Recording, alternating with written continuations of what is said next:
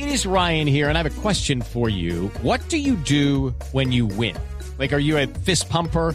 A woohooer, a hand clapper, a high fiver. I kind of like the high five, but if you want to hone in on those winning moves, check out Chumba Casino. At chumba casino dot com, choose from hundreds of social casino style games for your chance to redeem serious cash prizes. There are new game releases weekly, plus free daily bonuses. So don't wait. Start having the most fun ever at chumba casino dot com. No purchase necessary. V G W Group. Void where prohibited by law. See terms and conditions. eighteen plus. Hoy sábado estamos con los oyentes de Blu Radio en El Radar y también estamos en Facebook Live. Estamos con nuestros seguidores en Facebook, Blu Radio Colombia, y estamos hablando con los aspirantes a la presidencia de Colombia y a la vicepresidencia. Hoy estamos con Marta Lucía Ramírez, ella es eh, la aspirante a la vicepresidencia en fórmula con Iván Duque por la coalición del Centro Democrático con los sectores conservadores encabezados por el expresidente Andrés Pastrana. Eso ha tomado forma, hay muchos más partidos ahora en esta coalición. Doctora Marta Lucía Ramírez, bienvenida a Blu Radio y al Radar, buenas tardes. Ricardo, muy buenas tardes, qué bueno estar acá en este micrófono hoy sábado por la tarde, muy contenta realmente porque ha venido tomando forma esa coalición que los expresidentes Uribe y Pastrana plantearon hace un año y medio para conjurar cualquier riesgo del populismo en Colombia. Acá tenemos que lograr que nuestro país tome los correctivos que hay que tomar en el manejo del Estado, en la política, sacar adelante a Colombia, pero sin caer en el discurso populista que es muy peligroso. Usted hasta el once de marzo estaba aspirando a la presidencia. En la consulta interna de la coalición gana Iván Duque y usted queda en el segundo lugar. ¿Cómo ha sido ese cambio de rol? ¿Cómo ha sido esa, ese empalme, ese formar parte de la campaña siendo aspirante a la vicepresidencia? Ricardo, yo tengo una ventaja enorme, es que hago las cosas siempre por convicción. La convicción mía al meterme a hacer política es que quiero servir a este país y sé que el terreno más difícil es la política.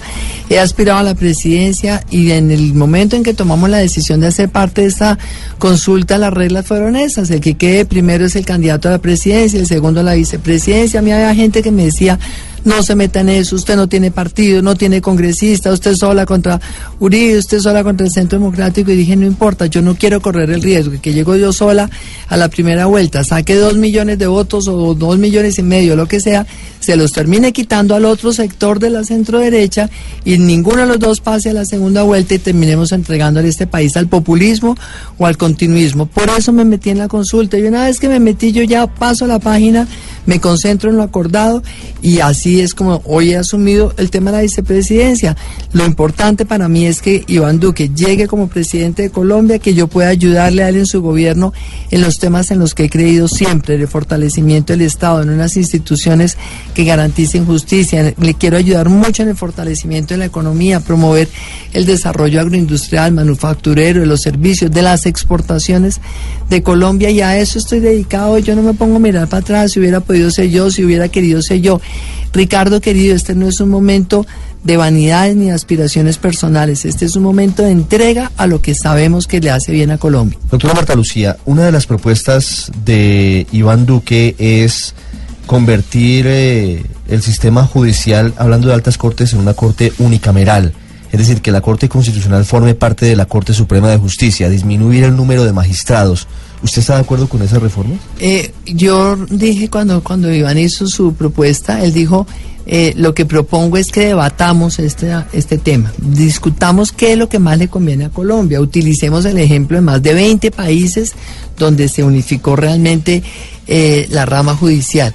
A mí personalmente no es el sistema que más me, me convence, y por eso creo que es importante que él haya abierto esto a la discusión. Tenemos que lograr realmente que Colombia tenga una justicia que sea pronta, cumplida, eficaz, que se pueda unificar la jurisprudencia, que tengamos una justicia que sea predecible, no lo que nos sucede hoy, que hay un eh, juzgado de segunda instancia o un tribunal que da una sentencia en una determinada dirección y dentro de seis meses otro tribunal da una sentencia en una dirección totalmente opuesta, y los colombianos vivimos perplejos porque ya no sabemos a qué atenernos. Y me parece que la Corte Constitucional ha sido fundamental, pero también es cierto que la Corte Constitucional eh, es importante mantenerla en su independencia, velando por la Constitución, pero mantenerla también trabajando en armonía con la Corte Suprema de Justicia. Tenemos que velar acá por la capacidad del Estado, la capacidad económica del Estado para asumir todos los fallos de la Corte. Todo eso es un debate grande que se tiene que dar para que este país tenga una justicia en la que pueda volver a confiar confiar. Ricardo, lo más grave que le ha pasado al Estado colombiano es que los colombianos perdimos la confianza en el Congreso, en el gobierno, en el Ejecutivo y en los partidos políticos. Los colombianos hoy no confían en la justicia. Necesitamos una reforma de la justicia que a todos nos permita confiar. Despolitizar la justicia, quitar esos nombramientos que tienen un tinte político en el caso de los magistrados, velar porque no haya corrupción en la justicia, velar por una justicia que no esté guiada por razones políticas ni ideológicas. Necesitamos una justicia de juristas al servicio de la ley y de los ciudadanos. La idea de esta charla, ya para concluir la segunda parte, es también que los oyentes y nuestros amigos en Facebook la conozcan. Le voy a hacer unas preguntas rápidas para que usted le explique quién es Marta Lucía Ramírez a nuestros oyentes. Bueno. Y también, eh, al revés de lo que usualmente se hace, le voy a dar unos nombres, unas palabras para que usted me defina en una frase lo que opina de esas personas o de esas cosas. Marta Lucía Ramírez, si no hubiera estudiado lo que estudió, ¿qué hubiera hecho? ¿Qué ha hecho? Médica. Médica. Uh-huh. ¿Por qué no fue médica? Porque me debatí entre el derecho y la medicina y era muy chiquita, tenía apenas quince años y medio cuando empecé a presentarme en la universidad y mi mamá me dijo, ¿qué es lo que te gusta de cada una de esas carreras? Y le dije, pues yo quiero algo que le sirva a la gente.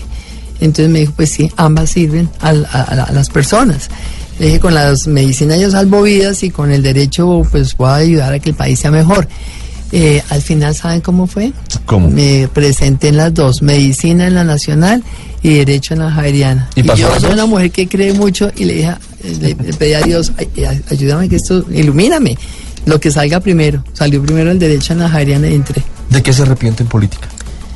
¿De qué me arrepiento en política? De pronto no haber tenido la paciencia de aprender que este manejo de la política hay que hacerlo también buscando uno consensos y tratando de llevar a la gente a hacer los cambios eh, con uno. Lo que pasa es que creo que era muy difícil el tema de acabar el clientelismo en la política, el tema de acabar tantos intereses eh, personales y económicos alrededor del manejo político.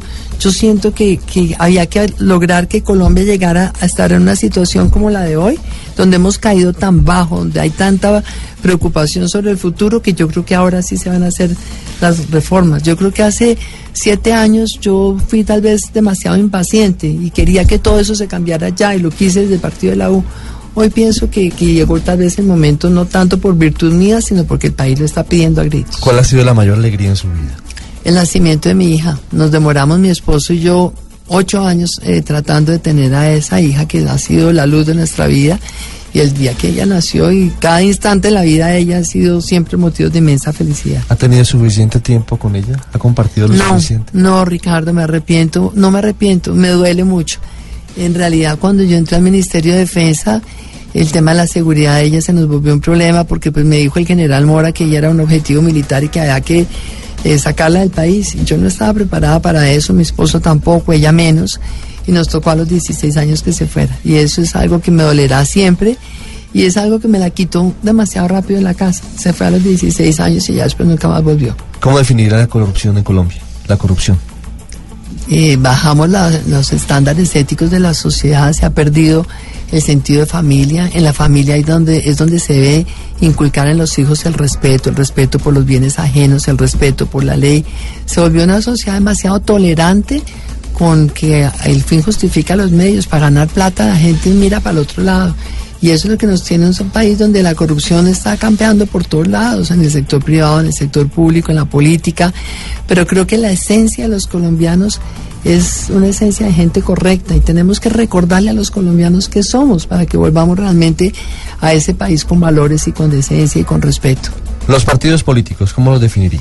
Los partidos políticos son eh, colectividades fundamentales en una democracia, que tienen que plantearle a los ciudadanos las distintas opciones sobre el manejo del Estado, sobre el liderazgo en la sociedad. Yo creo realmente que los partidos en Colombia se han desdibujado porque se dedicaron a capturar partes del Estado en beneficio de una parte de la clase política. Entonces el uno coge el sector de la agricultura, el otro coge el sector del bienestar familiar, y entonces termina esto en función de los intereses de los congresistas y no en interés realmente de sacar adelante unas ideas sobre cómo lograr un Estado eficiente y transparente. A los partidos en Colombia no se les puede seguir dando todos los días eh, la pena de muerte, la, la, la partida de función, sino lo que tenemos es que ponerlos en cintura, tomar correctamente partidos y mostrarle a la sociedad colombiana que sí hay diferencias ideológicas sobre cómo puede ser el manejo del Estado y que la sociedad escoja en democracia, pero no a punta de clientelismo seguir llevando gente al Congreso y gente que se gane las alcaldías o las gobernaciones. Eso le ha hecho mucho daño a los partidos y a la política en Colombia. El acuerdo de paz con las FARC. Eh, un acuerdo que era necesario, pero que se eh, negoció bajo el afán de un presidente. Fue un acuerdo que se empezó a negociar de manera prematura, sin condiciones humanitarias. Yo jamás en la vida me hubiera sentado sin exigirles que pararan de reclutar niños en el campo, que pararan de secuestrar colombianos y que pararan de hacer terrorismo.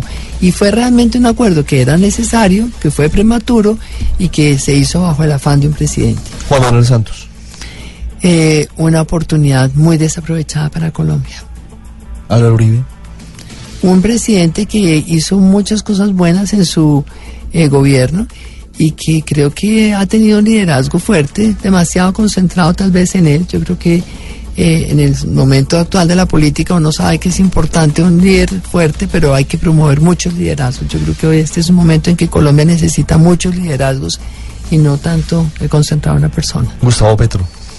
Una persona con un gran eh, convencimiento sobre los cambios que necesita esta sociedad, eh, pero que está dedicado a exacerbar la inconformidad de los colombianos. Esta indignación que él expresa, yo también la siento. Y somos totalmente distintos desde el punto de vista ideológico. Yo siento indignación con la pobreza, indignación con la corrupción, solo que en mi caso trato de que toda esa indignación nos convenza más de las reformas que hay que hacer y que se pueden hacer en la sociedad. Él, en cambio, la indignación la utiliza para sembrar veneno, para sembrar odio, para sembrar una lucha de clases. Todo eso me parece que es algo negativo, porque el miedo y, y la... y la y la, la polarización y el odio de clases lo único que genera es más malestar, y esto puede traer nuevos ciclos de otras violencias. Yo creo que tenemos que decirle a los colombianos: yo me siento tan indignada como ustedes, pero todavía podemos hacer cambios. Hagámoslo entre todos, cambiemos entre todos, tengamos todos el compromiso de sacar adelante a Colombia con valores, con decencia, con respeto. Es tiempo de hacer esos cambios, y yo creo que eso es lo que me pasa con Gustavo Petro. Iván Duque. Iván Duque, eh, preparado, inteligente, muy rápido realmente en captar las cosas, muy convencido de que tiene un papel grande para jugar en la historia de Colombia. Una persona responsable, muy responsable, asume realmente que ese el liderazgo que tiene hoy le implica más que, eh, más que vanidad, una gran responsabilidad, y me siento muy cómoda de ser hoy la fórmula de la vicepresidencia de él. Si usted no estuviera hoy en la campaña, ¿por quién votaría la presidencia de Colombia? Yo hubiera votado por Marta Lucía Ramírez si estuviera en la campaña, y al no estar en la campaña voy a votar por Iván Duque, totalmente convencida de que va a ser un extraordinario presidente, y para mí no hay ninguna opción distinta a esa, porque realmente creo que la fórmula del populismo es tremendamente dañina para Colombia. La fórmula, las fórmulas del continuismo también son dañinas, pero en cámara lenta. No salieron dañinas. Cuando habla de continuismo, las demás fórmulas son puro continuismo. Yo realmente creo que aquí, cuando hablamos de las fórmulas del gobierno, los candidatos del gobierno, eso es continuismo. Yo creo que el país no puede seguir en las mismas. Estos siete años han sido muy malos para Colombia, y las fórmulas del gobierno son de continuismo. El doctor de la calle, el doctor Germán Vargas, los veo muy continuistas. Doctora Marta Lucía Ramírez, muchas gracias por estar con nosotros. Ricardo, en el radar, muchas gracias por esta invitación hoy sábado. A todos los colombianos un abrazo enorme, y les pido que el veintisiete de mayo nos acompañen a Iván Duque y a mí para llegar a la presidencia. Y los invito a todos a que hagamos realmente los cambios que necesita Colombia, porque ese va a ser un gobierno para cincuenta millones de colombianos. Va a ser un gobierno que jamás va a promover la polarización, va a promover la unión en, en función de, del propósito grande que es Colombia. A todos los invito a que nos acompañen ese veintisiete de mayo.